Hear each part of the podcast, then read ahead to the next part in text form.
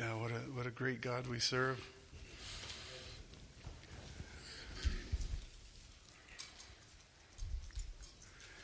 When when we lived in uh, Longview, Texas, uh, there there was a hurricane that uh, that hit the Gulf Coast, and I, I, can't even remember what the name of the hurricane was, but it was a big deal. You know, there's a lot of lot of flooding in uh, in Houston and other other, other cities on the uh, on the Gulf Coast. Well, our church we were about three and a half hours from there, and uh, we we were going to take a bunch of uh, supplies, water, clothing, emergency supplies, and so um, you know, we we got all this stuff gathered up, and we had a big van, big church van, and we rented the biggest U-Haul trailer we could we could find, and just packed it up, just fully loaded.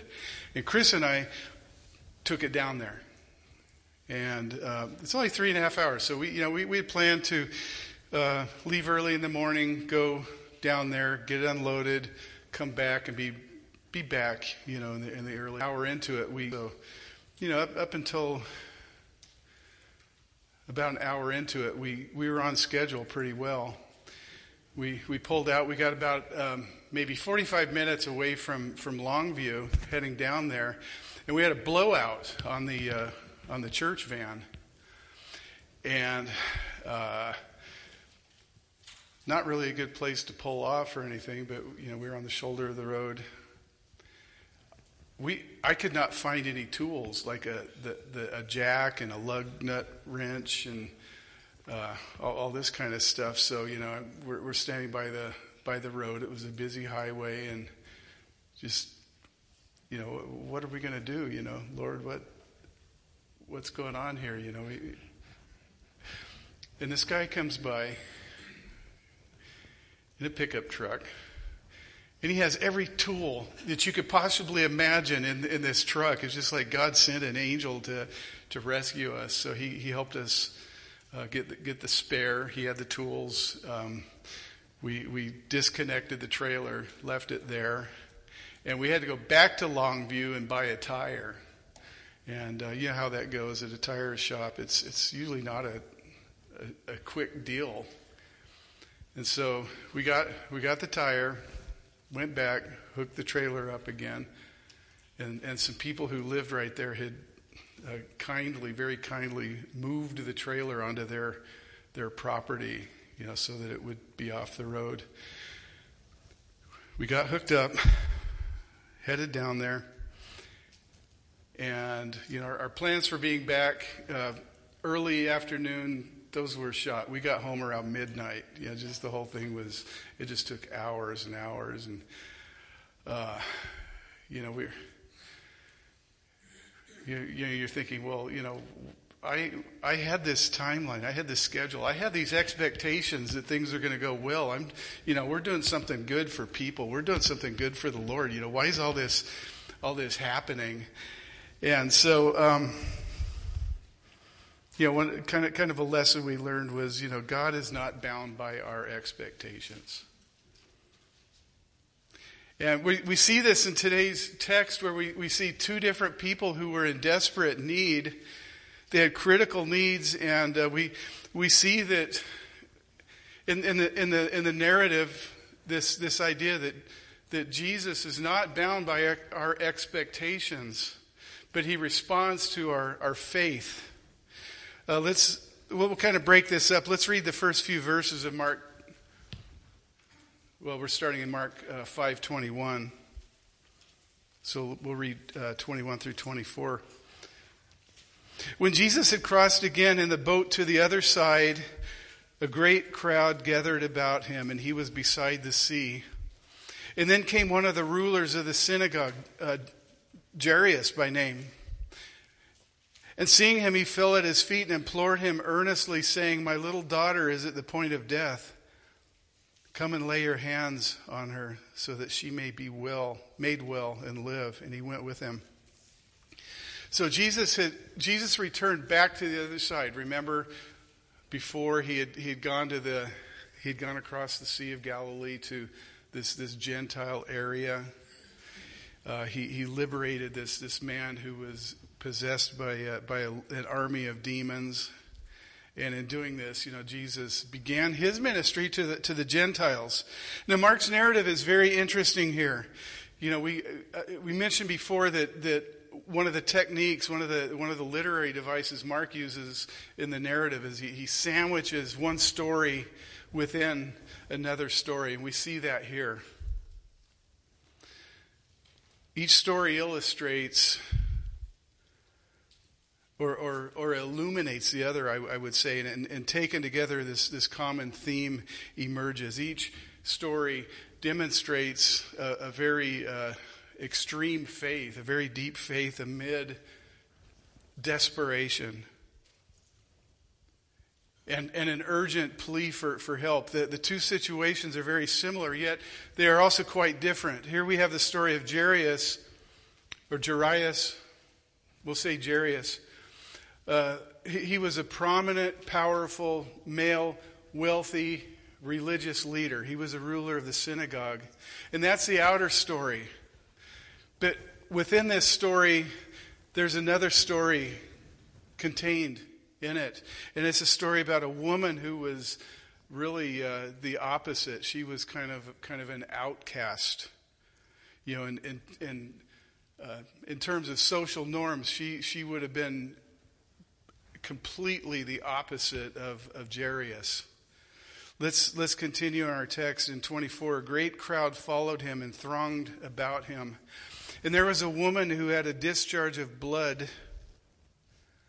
for 12 years and who had suffered much under many physicians and had spent all that she had and was no better off, but grew worse. She had heard the reports about Jesus and came up behind him in the crowd and touched his garment, for she said, If I, if I touch even his garments, I will be made well. And immediately the flow of blood dried up, and she felt her body, felt in her body that she was healed of her disease. And Jesus, perceiving in himself that power had gone out of him, immediately turned around in the crowd and said, Who touched my garment? And his disciples said to him, You see the crowd pressing around you, and yet you say, Who touched me? And he looked around to see who had done it, but the woman, knowing what had happened to her, came in fear and trembling and fell down before him and told him the whole truth. And he said to her, Daughter, your faith has made you well. Go in peace and be healed of your disease. So this this poor woman, her her uh, she had this uh, this uh, issue of, of blood um, hemorrhaging, hemorrhaging, this, this would have made her uh, you know, ritually, ceremonial, ceremonial, un, ceremonially unclean. Uh, she wouldn't have been able to even attend the temple or a synagogue. So we have these two situations. We have two people who are, are very desperate Yep, but they're different. Jairus' daughter was at the point of death. He needed Jesus there right now. Very urgent, very urgent. He needed him at once. You know, this was uh, this was an emergency that that called for a very prompt response. Versus this woman's chronic condition, she'd been suffering this uh, this uh, hemorrhaging for, for 12 years. She had this chronic problem.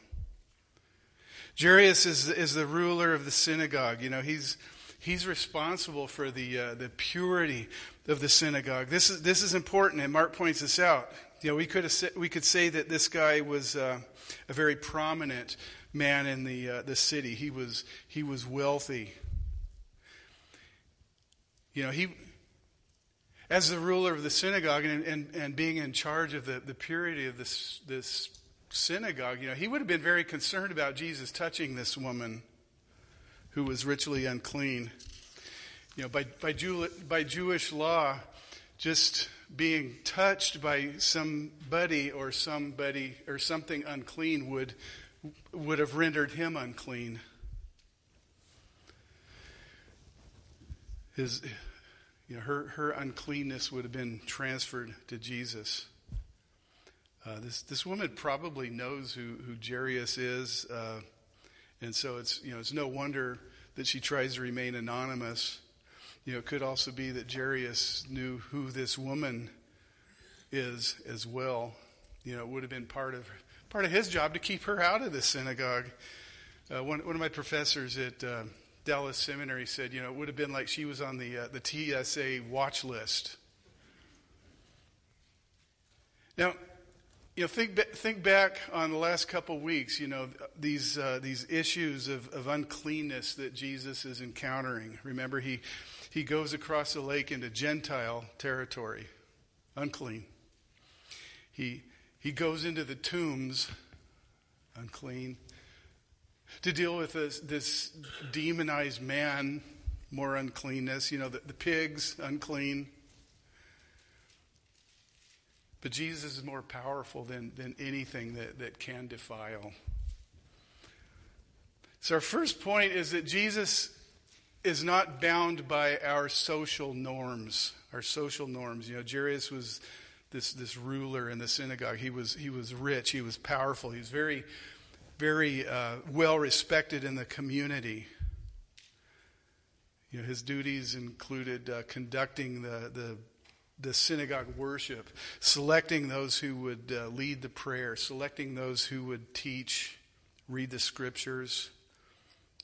And to, so to appreciate Jairus' status, um, you know, we, it, it, helps to understand the role of the synagogue in Jewish life at this time in the first century.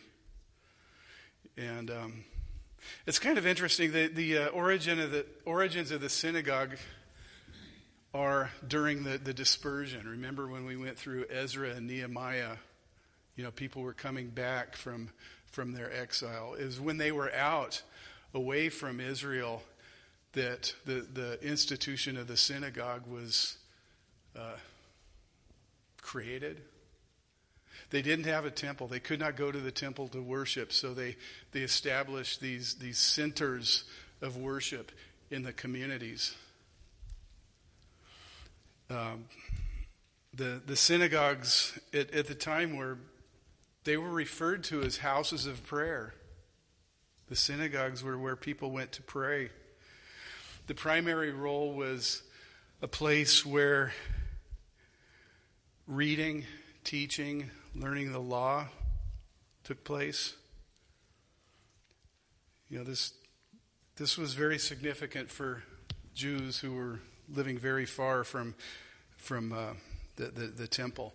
And even at the time of Jesus, the communities outside of Jerusalem had synagogues. You know, some of the earliest synagogues that archaeologists have found are, were in Egypt. Uh, they also serve the, as, as, community centers, kind of a focal point for uh, a Jewish community within any particular town. Uh, the synagogue also helped provide um, a, a, unifying identity for the Jews. You know, it was a special place, especially where they were surrounded by, by Gentiles. This is somewhere they could go and be followers of, of Yahweh, God.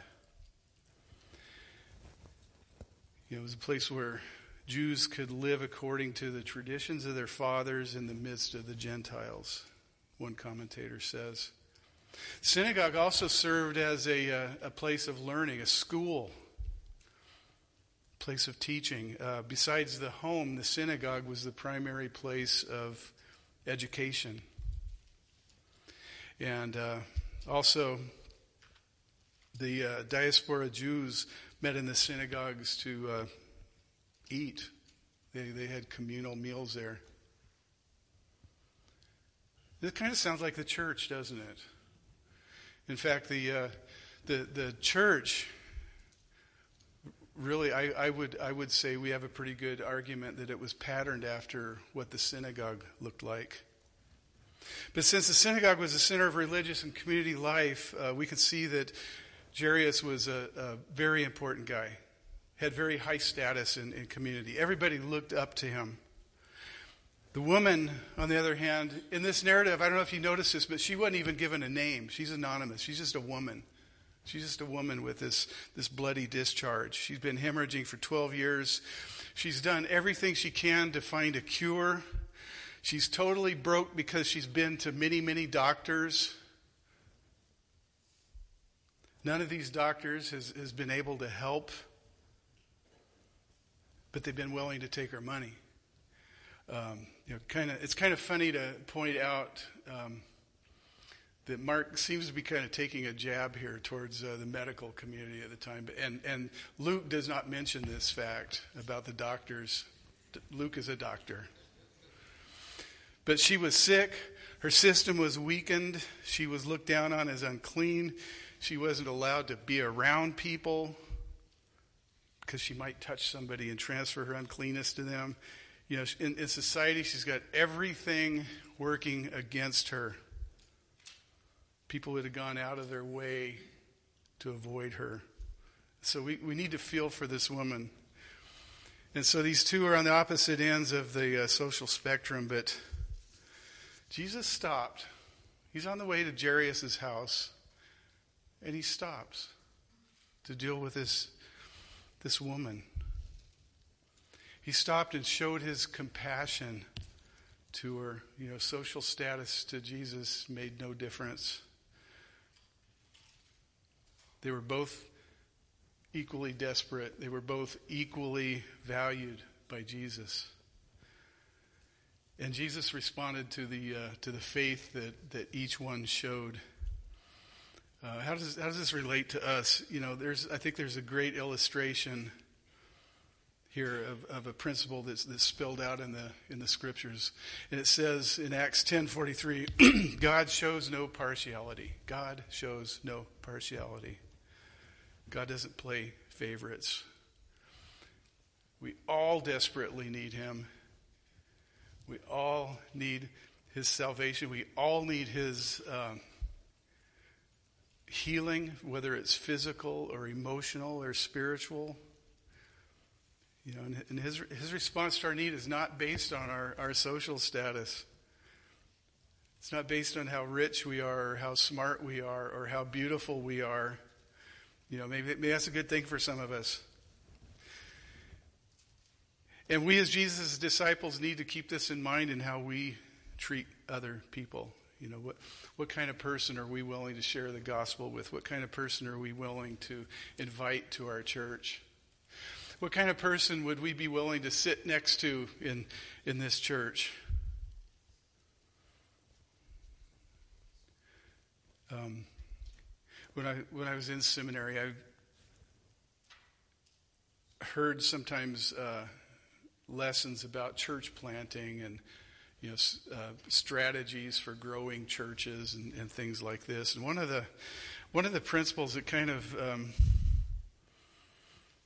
confused me, one of the principles from the experts was that it's a good thing to, if you're going to plant a church, plant it where there's good economic growth. You know, plant it, plant it where there's money coming in and where there's affluent people moving in. Um, that doesn't seem right to me. And and maybe I, have seen it. Maybe maybe we all have seen where people of means are, are given special treatment in, in the church, and that's nothing new. James writes about that. In chapter 2, he says, My brothers, show no partiality as you hold the faith of our Lord Jesus Christ, the Lord of glory. For if a man wearing a gold ring and fine clothing comes into your assembly, and a poor man in shabby clothing comes in, if you pay attention to the one who wears the fine clothing and say, You sit here in a good place, while you say to the poor man, You stand over there or, or, or sit down at my feet, you know, have you not made a distinction among yourself and become judges with evil thoughts? Listen, beloved brothers, has not God chosen those who are poor in the world to be rich in faith?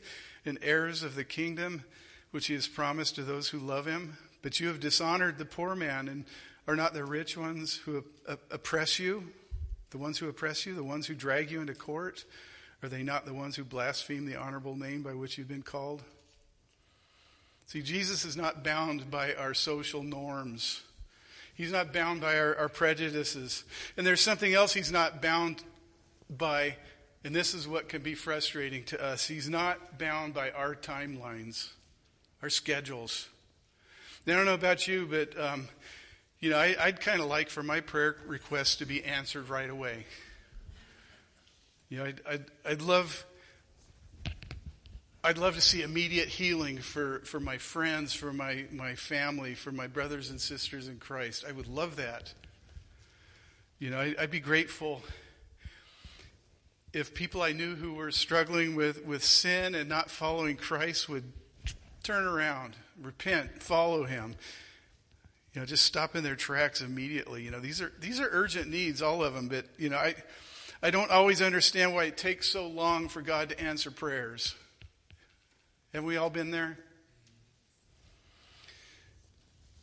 This must have been what was going through Jairus' mind as he sees Jesus stopping to deal with this woman. This woman who said, who, and, and he stops, he says, Who's touching my garments, you know?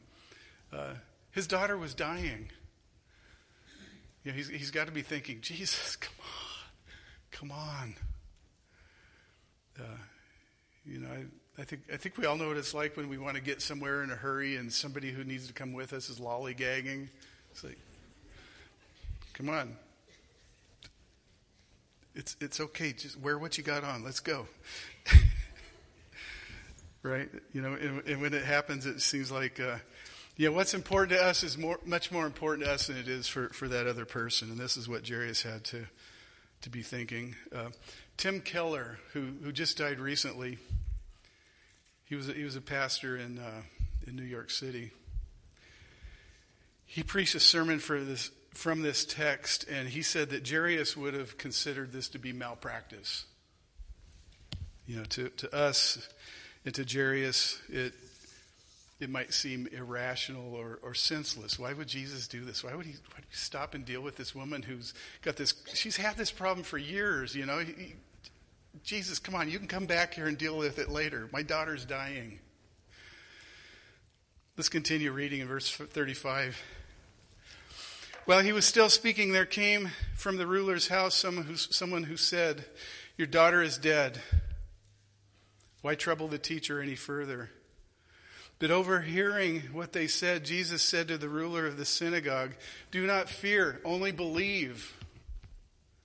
And he followed or excuse me, he allowed no one to follow him except Peter and James and John, the brother of James.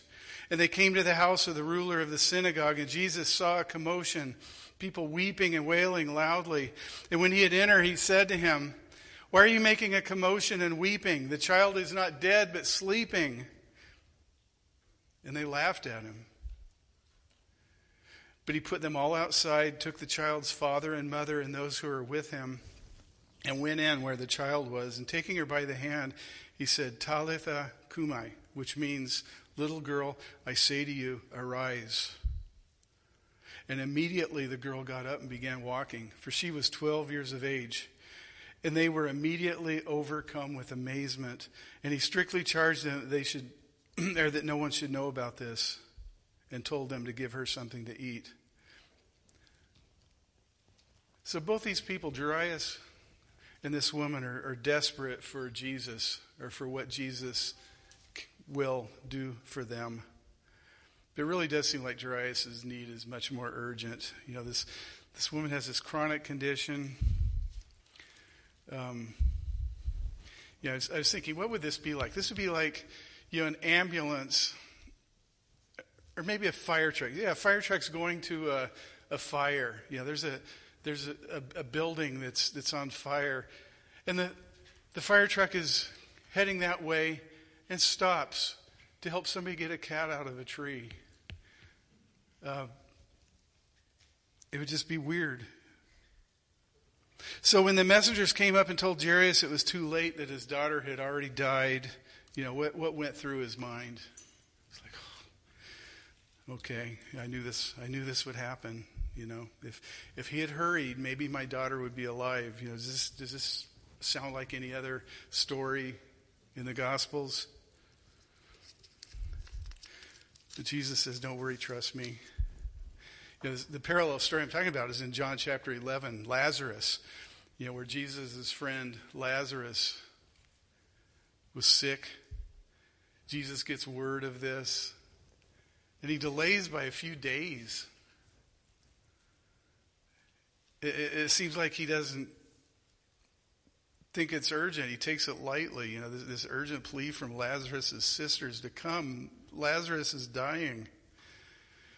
And he said, This illness does not lead to death. It is for the glory of God, and so, this, so that the Son of God may be glorified through it. And Jesus gets back to Judea, to Lazarus' home. Lazarus' sister Mary stays in the house. The other sister cries out to Jesus, If you had only been here, my brother wouldn't have died. Sounds like a very similar situation here. And then Jesus Jesus says, Well, he'll he'll rise. She goes, Yeah, I know. You know, the last days when we all are resurrected, he'll he'll rise. No, he says, No, this is this is different. Jesus makes this awesome statement though. I am the resurrection and the life. He's teaching. Whoever believes in me, though he die, yet he shall live. Everyone who lives and believes in me shall never die. And then he proceeds to call Lazarus out of the tomb, and Lazarus comes out. Comes back from the dead right there. So, yeah, we don't always understand God's timeline. Uh, if you try to figure that out, uh, if that works, let me know. I haven't been able to do it. I, we rarely do. But Jesus says, Don't worry. Trust me. Trust me. Remember back on the boat, Jesus said, You know, where is your faith? Where is your faith? It is trust in Jesus that we see demonstrated in, in both of these people. You know, the, the, their desperate needs called for a bold faith. So Jesus is not by our, bound by our expectations, our social norms, our schedules, but he responds to faith. Think about these two. The, this woman, she'd exhausted all her resources. She'd been forsaken by the world, but she acted on faith. She thought, if I could just squeeze in there and touch his garments, She'd heard the story. She'd heard what Jesus has done. And she's thinking, you know, maybe people won't notice me. Maybe I can just sneak in and, and be healed. Um, one commentator was talking about this woman, um, even in the first century, realized that uh, doctors have failed her. And uh, there's a there's a woman, Bonnie Thurston, who's a professor of New Testament studies, said most women are hardly enamored by modern medicine in this field. We can well imagine the indignities of first century treatment. You know, she was not improved, but she had only grown worse.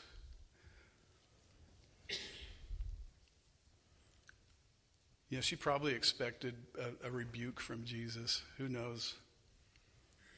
But Jesus had grace.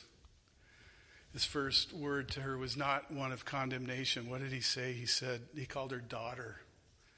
Daughter. It's an affectionate term. You know, recognizing and, and, identifying her as a, a, daughter of, of Abraham and, and a, a member of Jesus' new family. You know, her, her, her healing is a, dec- a direct result of Jesus' response to her faith. Let's look at Jer- uh, Jairus' faith. You know, we we need to remember he's part of a group that feels threatened by Jesus. In fact, you know, we, we heard earlier in the narrative that they were already planning to, to kill him the, by this point.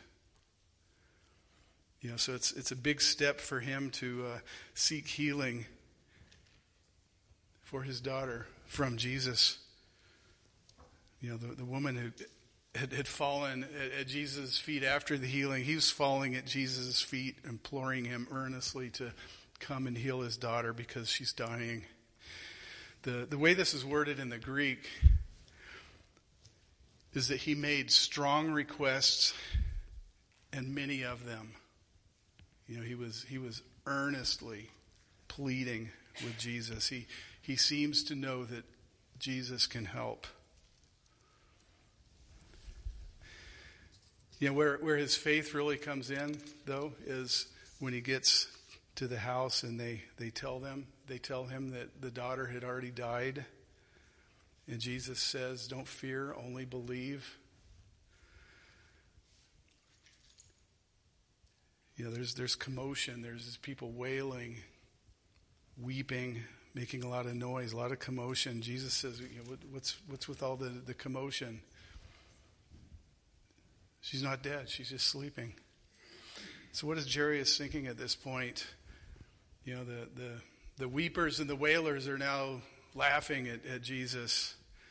But Jairus and his wife go with Jesus into the house to the little girl, and Jesus raises her, you know, and he, he uses a term of endearment to, for her also, little girl. Little girl, I say to you, arise. Now, Jesus responds to faith. We see it here. We see it in these, these people who realize now that he's, he's Lord of sickness, he's, he's Lord over death. You know, the, the, the disciples had, at this point, failed the test uh, during the storm, you know, and, and the, the faith test during the storm they failed, but we see this bold faith in these, these two people who were really both outsiders.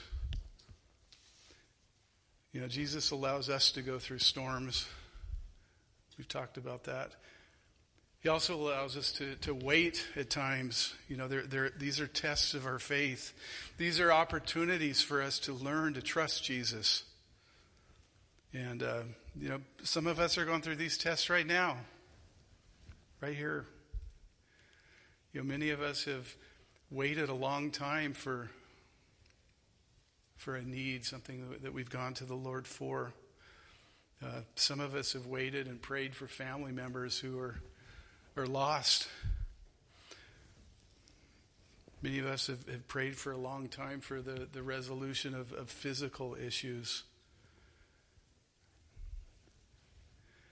And, uh, you know, it's easy to respond wrongly um, another quote from Tim Keller. He, he says, he said, when I look at the delays of God in my own life, I look back and I realize a great deal of my consternation has been the arrogance. I believe. I look at Jesus and say, okay, you're the eternal Son of God who's lived for all eternity. You created the universe.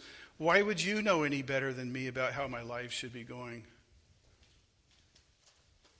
You see, there's, there's a self righteous there, there's, there's an arrogance there. You know, what, why should I know all the facts? You know, how, how can I possibly know everything? You know, we, we feel like, well, why, why isn't everything going the way I planned it? You know, what is the answer? The answer is we're not God. You know, the, the, the self righteousness needs to be knocked out of our, our hearts. The self centeredness needs to be knocked out of our hearts. Our, our faith is made mature. Uh, we, we grow closer to the Lord as, as He refines us in this, brings us closer to maturity. And in closing, uh, yeah, Jesus cares for all of us. He, he really does. And he operates on, on his own terms. He's not bound by our social norms. He doesn't share in our prejudices. Uh, you know, his, his way is higher. His, his, his love extends to all people. He wants all to come to, to salvation and, and come to the knowledge of the truth. That's 1 Timothy 2 4. Nor is he bound by our schedules, by our timelines. You know, his, his knowledge is, is perfect. You know, we, we have a very limited uh, perspective. He knows all. You know, there, there, will thing, there, there are things that will remain mysteries to us uh, our entire lives, you know, on this, on this side of eternity. Um, it's difficult for us. It's difficult for me. But Jesus says, trust me. Believe in me. You know, where, where's your faith? is what he asked the disciples back in uh, chapter 4. And so this, this is a question for us as well. Where, where is our faith? Jesus responds to faith. You know, it's essential that we believe in him, that we trust in him, that we, that we lean on him when we have these storms and we have these uh, urgent issues. It's, it's by faith that we can come to him for salvation. It's also by faith that, that we can live and walk with him day by day. It's by faith that we, we can live the Christian life in a way that pleases him. Let's pray. Um, Lord, I, I think of that that guy who, who said to you, uh, I believe, help my unbelief. I said, Lord, we, we trust you, but our, our trust and our, our faith in you day by day is, is tested, and we know that, and you know that. So, Lord, we, we thank you that you're there to, uh, to help us, to, to teach us through these situations, to learn to, to trust in you more. Thank you that, that we can believe in you, knowing that, that your love and your care for us, Lord, is, is perfect. You know, we don't we don't always understand, Lord. But uh, even even when we don't get it, Lord, we, we trust in you. We put our faith in you.